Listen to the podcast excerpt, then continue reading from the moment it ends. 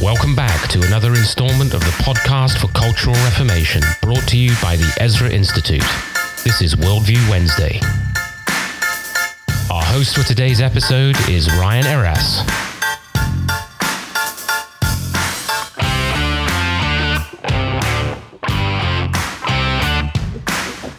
Welcome back, one and all, to the podcast for Cultural Reformation brought to you by the Ezra Institute. I'm Ryan Eras, and not as usual, I am solo today. Uh, Joe Boot and Nathan Oblak are both traveling uh, for uh, for work or vacation, but uh, fear not, we haven't uh, we haven't been left without a remnant here. I've got our guest today, Dr. P. Andrew Sandlin, Fellow of the Ezra Institute for Public Theology and Cultural Philosophy. Dr. Sandlin, welcome. It's a it's a pleasure to have you. Thank you so much, Ryan. It's a pleasure to work closely with Ezra. Well, we really, we really appreciate you uh, being here. I uh, I didn't mention, but I will mention once more for our our listeners that uh, this year's H. Evan Runner International Academy is going to be happening June 5th to 15th in Golden, British Columbia. Andrew Sandlin is going to be one of our core faculty members at this year's Runner Academy. And just to uh, circle back to this, Andrew is, as I mentioned, fellow for public theology and cultural philosophy at the Ezra Institute. He blogs at docsandlin.com. You can follow him on all the major social platforms. And Andrew is also president and founder of the Center for Cultural Leadership in California. And Andrew, he he began the uh, the Center for Cultural Leadership, in his words, out of a conviction that it's only transformed Christians who can transform the present anti-Christian culture of the West. Now, Andrew, with uh, with your permission, I'd just like to to park on that statement. Have you talk a little bit about uh, the work of CCL, the convictions that uh, that were behind its founding, but uh, in that uh, in that opening statements about in that opening statement, I should say about transformed Christians who are the only ones who are able to transform our present anti-Christian culture. Uh, there are there are some important assumptions that are implicit in there. Uh, so, first of all, uh, the assumption or the assertion that we do in fact have an anti-Christian culture in the West. Uh, what uh, what do you base that assertion on? Um, thank you so much again for having me, Ryan. Uh, that's a good question. Our gold standard uh, for judging everything, and not just individuals and churches, but also societies and cultures, is the Word of God. And so when you examine the Word of God, you ask yourself, well, we know what a Christian is supposed to look like in the Old Testament, a godly person. Uh, we can know from reading Paul's epistles, for example, what a godly church is supposed to look like.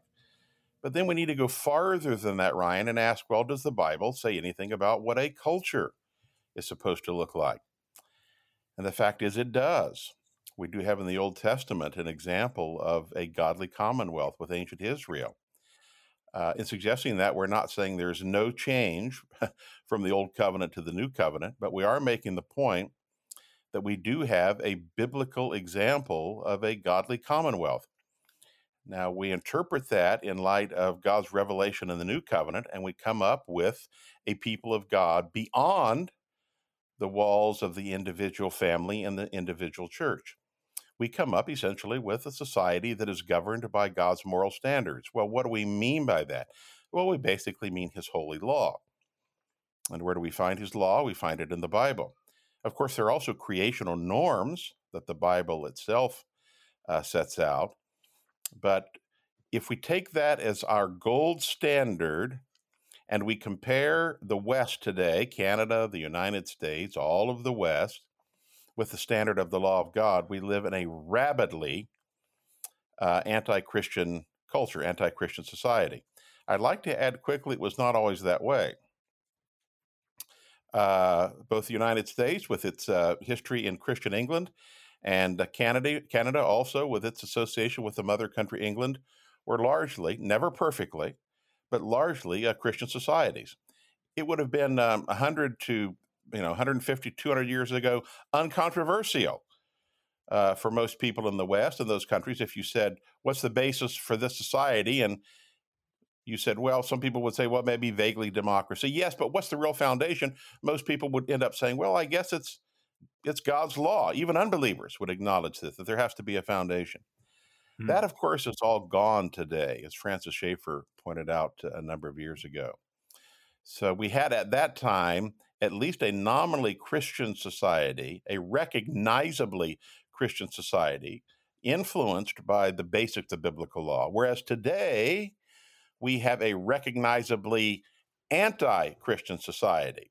It's not that there's some sort of equilibrium of neutrality, that yes, Christianity might be okay, but secularism might be okay too. No, basically, the elites of our culture are specifically anti Christian, attempting to throw off uh, Christian standards and everything from, uh, uh, from sexuality to the role of the state to uh, the nature of the family to uh, the role of the church in society, all sorts of other things, education, science, all sorts of other things. There's an intentional anti Christian element designed to abandon and jettison our Christian heritage. It's on that basis that I say that we live in a distinctly anti Christian culture. Thanks for uh, thanks for clarifying that. You mentioned that uh, we have had, and that uh, that as Christians we ought to desire a society governed by God's moral standards, uh, which you clarified is His Word revealed in Scripture. Yes. You also mentioned uh, the existence of creational norms. Yes. Can you uh, can you comment on the relationship between and whether there's a, a hierarchy or a, a, tension between sort of I guess revealed in scripturated law and what uh, what might be called the law of nature? Yes, well said. Um, I don't hold to what most people call natural law. Um, I'm not opposed to it when properly interpreted. But what most people mean by it historically is the attempt to frame uh, an ethics without specific appeal to what's called special revelation, the Bible and Jesus Christ. I think anybody in the Bible, anybody in the Bible would have found that idea pure nonsense.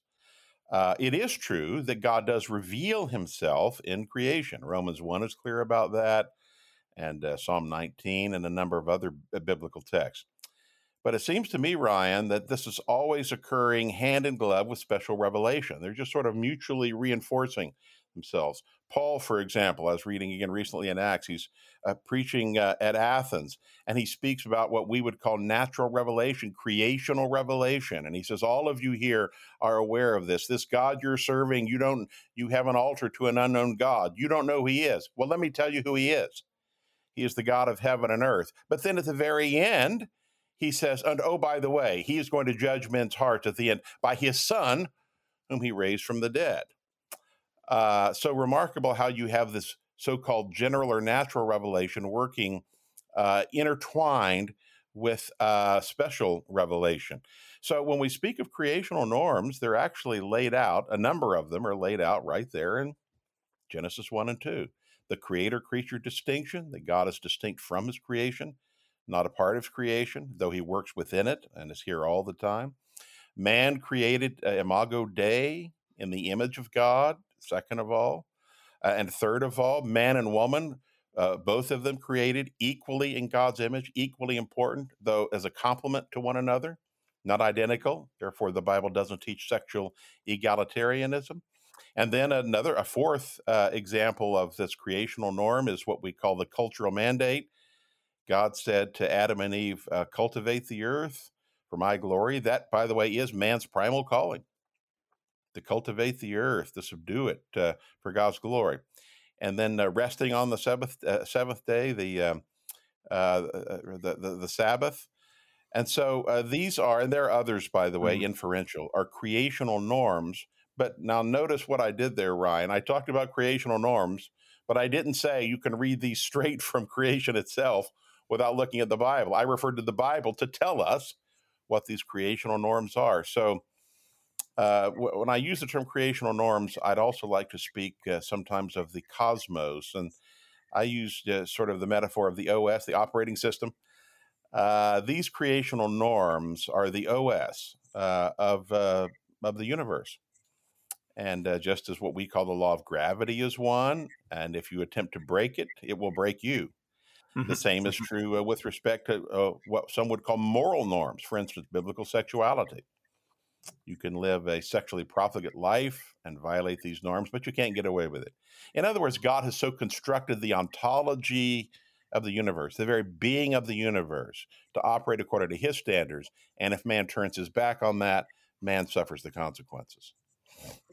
So is it uh, is it fair to say then that it should not surprise us to observe that that nature operates according to ways uh, consistent with what we read in Scripture, but that uh, that we we take that that revealed word of Scripture as as axiomatic or as ontologically prior. Is that uh, is that fair? Yes, that's right. Um, I would that is hundred percent true. And the obverse of that, however, is that this these creational norms are the context within within which scripture is possible at all.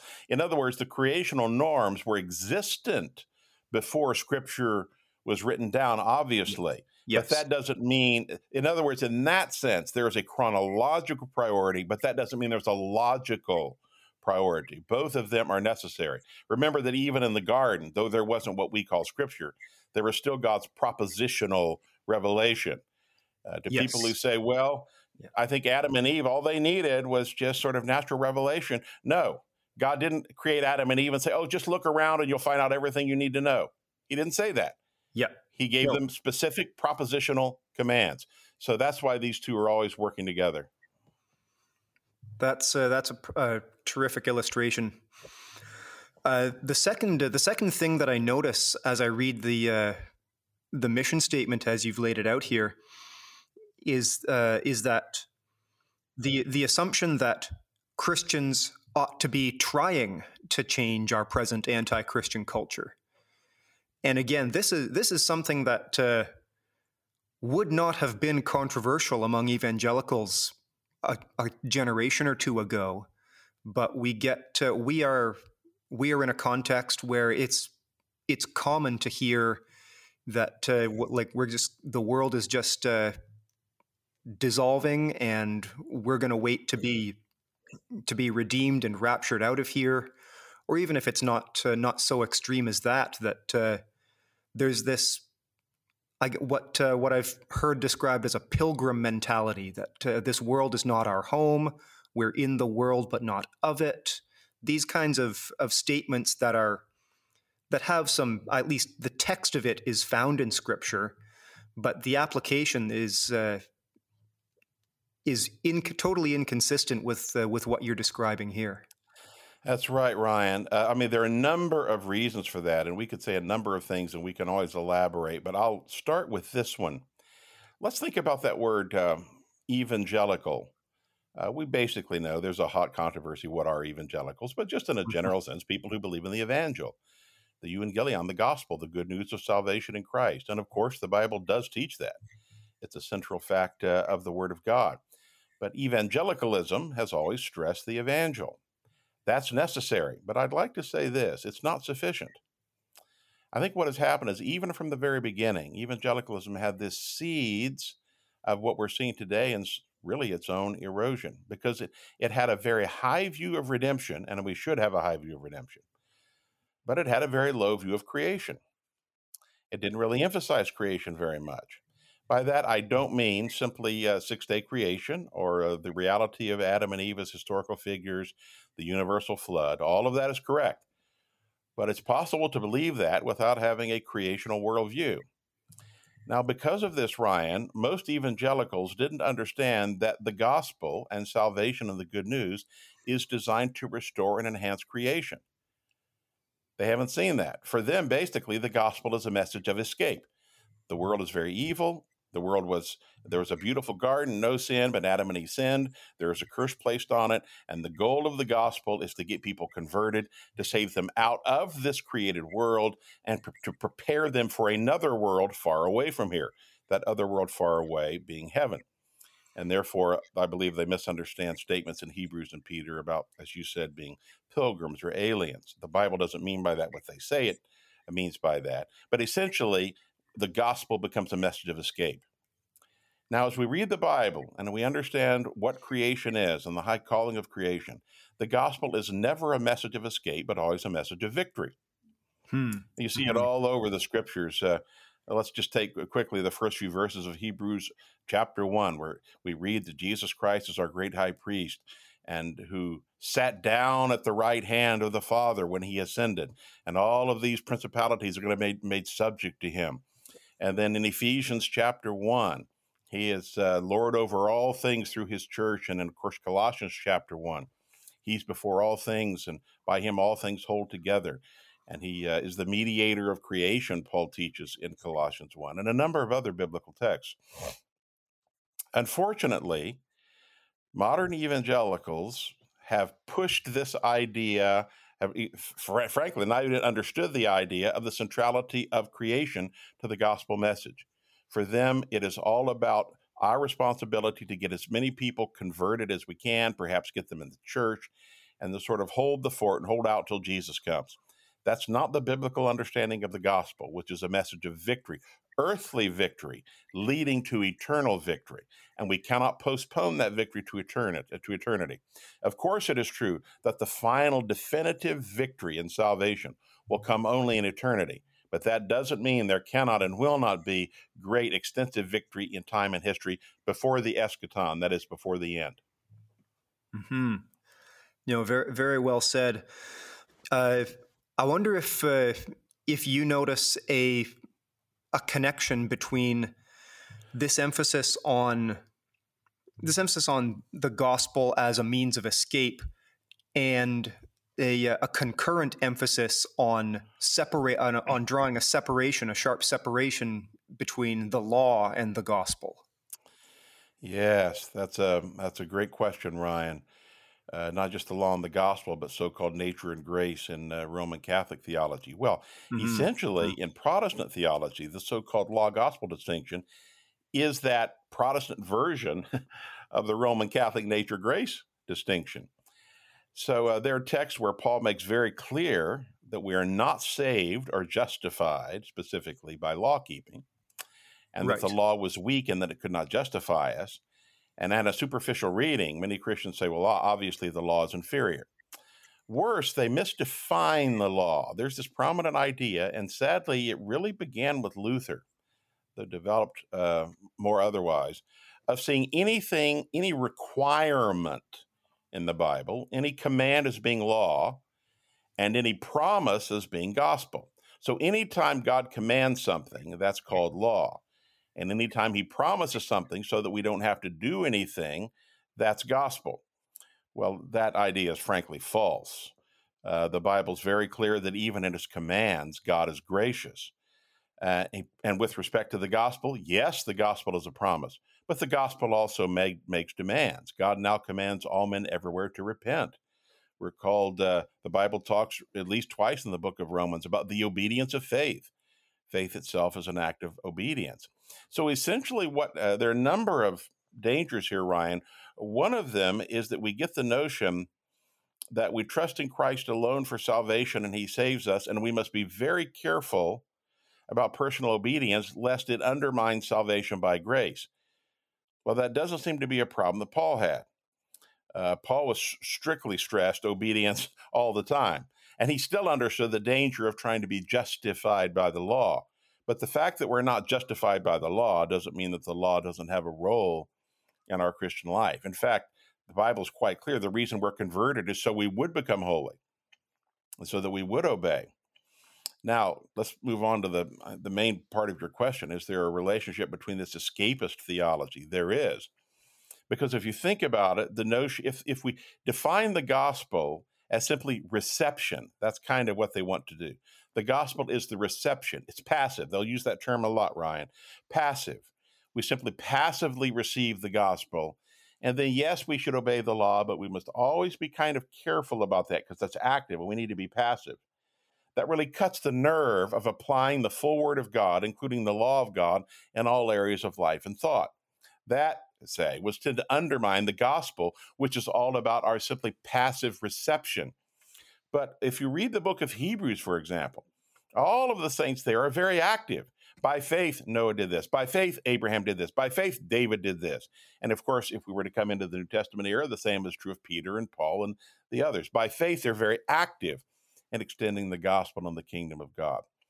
So this law gospel distinction has had terrible um, effects, terrible effects in uh, in culture. And wherever you see a very sharp law gospel distinction, as I've described it, uh, you'll tend to find people that are not very interested in um, advancing the kingdom of God, fulfilling the cultural mandate, because they wrongly interpret both gospel and law. Right. Can you can you uh, comment, or do you have any insight uh, historically, sociologically, like how how we got to this point, uh, to the extent that you know we've got major parachurch organizations, major missions agencies that have gospel in their name, and they their emphasis is all about the gospel, but at the same time, we whether implicit or explicit, there there continues to be this uh, this strong opposition to to law. Yes, well said. Um, there's a strong emphasis, as you pointed out there, on being gospel centered. I like to tell people there's no problem at all with being gospel centered as long as you understand what the gospel really is. Mm-hmm. And uh, the problem uh, is that, and I've written on this, somebody can do a search on my article, Gospel or Salvation, is that they have tended to equate gospel with salvation. Now, that may seem heretical to say that, but I assure you it's not. Uh, salvation is soteria. Uh, you see even see even in the first four letters in English, salve, the healing. It's the healing power that Christ came to die to heal us, to save us from our sins. That's a vital component of the gospel. But now, gospel is euangelion, evangel. That's something a little broader. Gospel is the good news. And the good news is that God in Christ and his atoning death and resurrection, his ascension, his reign, is overturning the curse that began in the garden thousands of years ago. Ah, well, that's much bigger than individual soteria. We would say soteriology, right? Individual soteriology. So, individual soteriology is a vital part of the gospel, but it's not all of the gospel.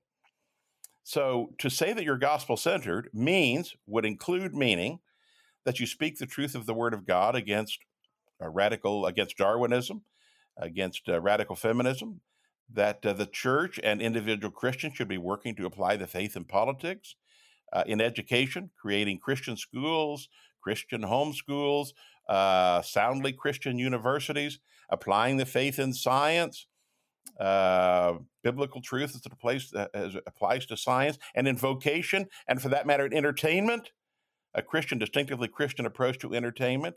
Now, some people would say, well, wait a minute, that's not that's not the gospel. That's kind of an implication of the gospel. But if we define the gospel as the good news, and if the good news is that Christ is overturning sin and the effects of sin everywhere, then everywhere that sin is, everywhere, far as the curse is found, far as the curse is found, everywhere that sin is, Christ is at work. If that is the case, then all of those are legitimate works of the gospel. Unfortunately, when we talk about the gospel coalition or together for the gospel, that's not generally what they mean by that. They don't mean gospel, they mean soteria. One scholar put it this way, Ryan, this is very helpful. He says, I don't mind people who talk about uh, the gospel, but most of these people are not evangelicals, they're soterians. They want to be called evangelicals, but they're not really evangelicals. They're soterians. That is, they believe in individual soteriology. But individual soteriology, while an aspect of the gospel, is not the gospel in its totality. That's uh, that's a very useful uh, definition or illustration. I haven't heard that before, but I like it. That uh, Andrew, that kind of brings us full circle uh, to this initial point we started with on tra- transforming our present anti-Christian culture. Uh, the third, the third assumption implicit in that statement For, uh, first, that we that we have such an anti-Christian culture. Secondly, that Christians ought to be trying to change it. Uh, thirdly, uh, you've preempted a little bit of this, but uh, the assumption that change is actually possible, that it is po- actually possible for Christians to effect change in society uh, for the sake of and in the power of the gospel. So I wonder if we could, uh, yeah, you could bring us back to that and just talk about why we ha- why we have confidence that we can change it, and then how do we do it? Well, thank you, Ryan. Yeah. So the Bible is full of promises, full of promises of gospel victory. In fact, uh, the very first gospel message of the Bible is found in Genesis 3:15. Uh, some people call it the proto proto evangelium. Mm-hmm. Uh, that's the promise that the seed of the woman would crush the uh, head of the seed of the serpent, and essentially, that means that Jesus Christ, the, the, the seed of the woman, would crush Satan's head. Satan, and of course, all of his minions. Now, the beautiful thing about that is people recognize this is a gospel sermon. And I love to think about the fact the very first gospel preacher in the Bible was God himself. There is God in Genesis 3:15. God himself, the first gospel preacher. Well, what is that promise? Well, uh, the word sometimes translated bruise actually stronger than that. It's crush. The gospel is a very crushing event. Hmm. And uh, wherever it is, even when it happens tenderly externally, it crushes the old man brings the new person into existence. Now, we have graphic examples of that in cases like the Apostle Paul. It was certainly very externally crushing in his case on the road to Emmaus, thrown off his horse. But in every case, even when there is a quietness and a tenderness, it's still very crushing uh, wherever it goes. And then, of course, there are the promises. Uh, oh, I could go into the book of Daniel, the promises that when Jesus Christ ascended to the throne, Daniel saw, he was given his kingdom and then his minions, his his own followers would serve him, and the world would become theirs. And then the promises, all the promises of the New Testament, and in 1 Corinthians chapter 15, that Jesus Christ, who's presently reigning, will continue to reign until all of his enemies become his footstool. That language of the footstool is the most frequently uh, Old Testament passage most frequently cited in the New Testament. Uh, it's basically an ancient Near Eastern metaphor. Whenever a, a military ruler a commander or even a king would gain a victory, he would take his counterpart, a king or a military ruler, and throw him on the ground and put his foot on his neck or his face, showing that I have supremacy. Essentially, what that's saying is that Jesus Christ and the power and preaching of the gospel will have supremacy in all things. And that is a great promise. Uh, now, there are some that are, will say that this promise has been postponed and yes, it will happen, but it won't happen until Jesus Christ returns to establish an earthly kingdom in a thousand years. Uh, the problem with that is that there are numerous passages in the New Testament that describe Jesus Christ as gaining his kingdom at his ascension rather than at his return. It's true that at, at his return, the kingdom will come only in its absolute fullness. But there's no question that Jesus Christ, when he ascended, took the throne. He sat that's on right. the right hand of the Father. That's a place of royal authority. Uh, in fact, that's what's going on really in Acts chapter 2. Many people stress the, the controversy of speaking in tongues.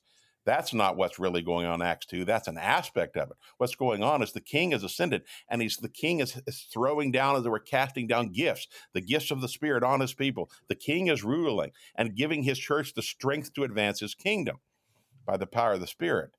Numerous other passages point out the the gospel is a victory message. Unfortunately, Christians today live in pessimism. I'd like to add, Ryan, that it's true that all of us, we think about the psalmist, can go through times of difficulty.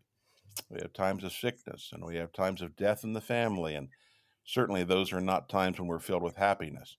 Mm-hmm. Nonetheless, Christians do not live a life of pessimism. To live a life of pessimism is to live a life of defeat, and that's not a Christian life the Christian lives in consistent victory and consistent joy because of the promises of the Word of God.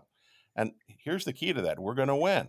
People look around and they see a great deal of hostility, the terrible COVID lockdowns, and the statism surrounding us. And, and the cultural Marxism of Black Lives Matter. And we have, of course, present uh, terrible uh, war going, going on in the Ukraine, and people are very shaken. So Western culture, it seems to be just on its hinges and shaking. And I'll use that metaphor from Hebrews. Yes, there mm-hmm. might be shaking, but the beautiful thing the book of Hebrews says is God is the one who does the shaking, and his shaking is advancing his kingdom. So when the shaking comes, when the great earthquakes come, the cultural earthquakes come, Christians never need fear. God is at work. This is his world. His world and his word and his world among his people by the power of his spirit will not fail. God is always at work and he's doing things we cannot yet imagine. It's remarkable how Christians have a very shrunken, anorexic, pessimistic view of God's work in the world. They don't have confidence in the power of God. They don't have confidence in the Spirit of God, in the power of the Word of God, and the power of the church. I'll tell you what this is at root, Ryan. You got me into preaching today, buddy. What Bring this it. is at Bring what it. this is at the root is unbelief. We live in unbelief. What a terrible sin this is. In the Bible, the sin of unbelief sends people to hell. The sin of unbelief robs people of joy. We need to live constantly in belief in the promises of the Word of God. There is an old gospel song, Standing on the Promises, but it's true. We're called to stand on the promises of the Word of God and march forward boldly. Sadly, the church hasn't done that. And that's one reason the church is defeated because the church expects to be defeated. The church will again start to gain victory when the church expects to gain victory and trust the promises of the Word of God to have victory in time and history. Preach, brother. Amen. Amen. Thank you for that. Uh, you would uh, you had mentioned uh, a few things uh, that uh, that the gospel influences. Uh, education stuck out to me er- earlier in our conversation.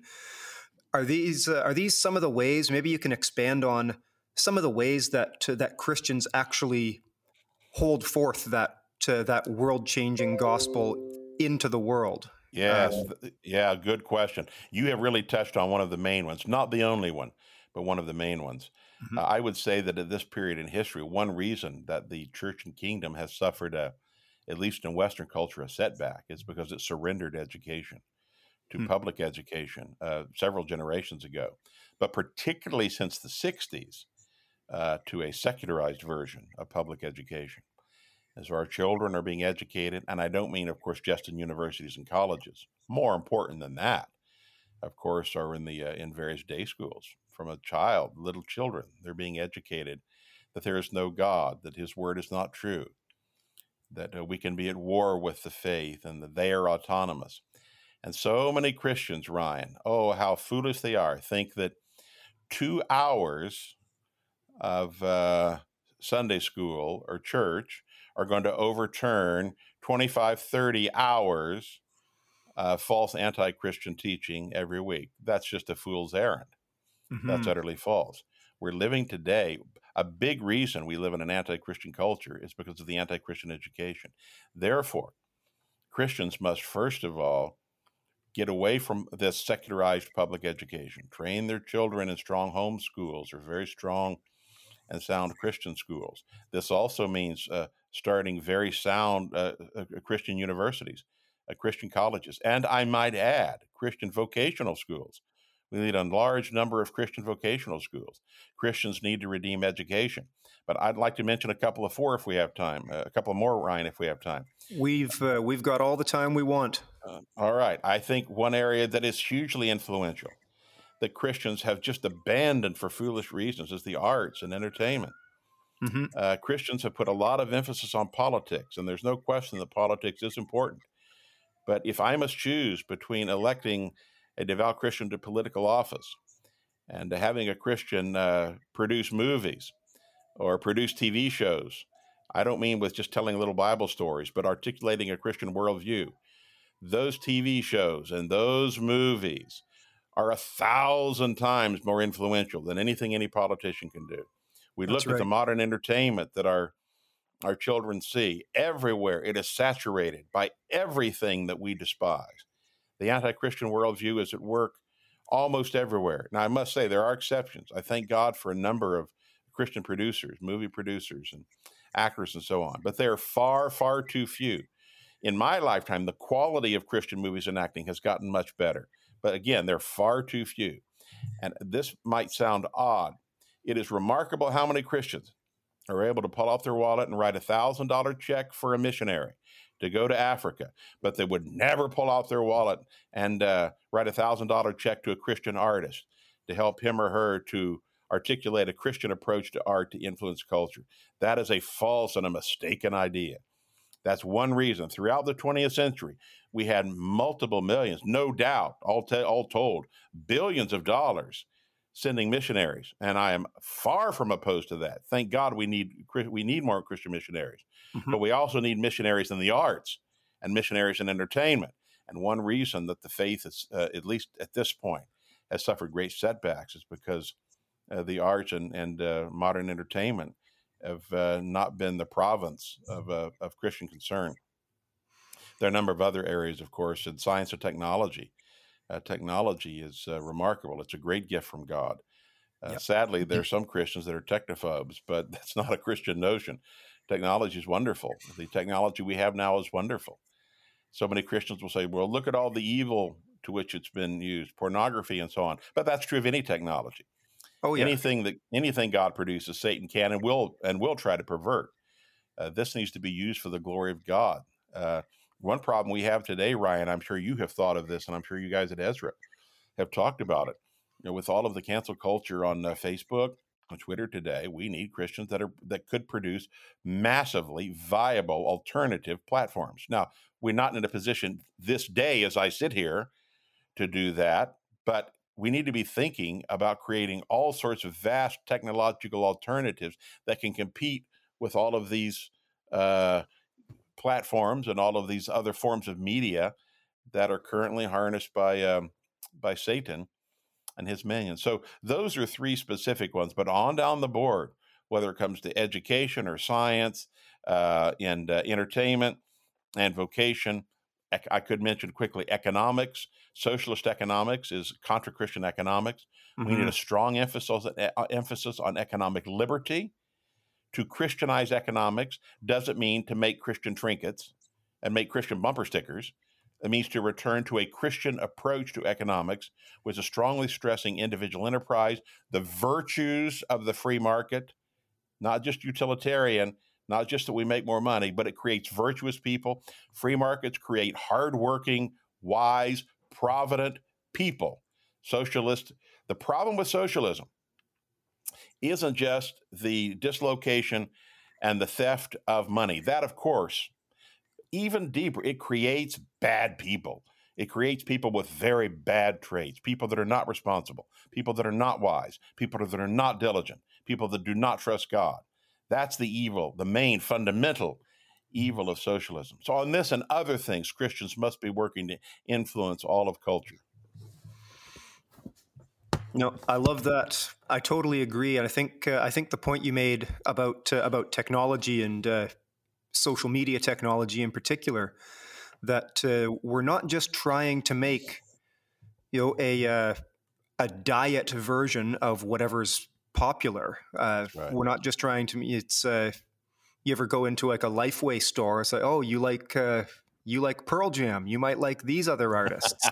right. Like, well, no, like the uh, that kind of puts uh, that's that whole kind of thinking. I, I, understand it on some level, but it's symptomatic of the problem that you're describing. That uh, that we we've been letting the world set the standard, and then kind of trying to make uh, Christian light or sound alike or look alike kind yes. of things.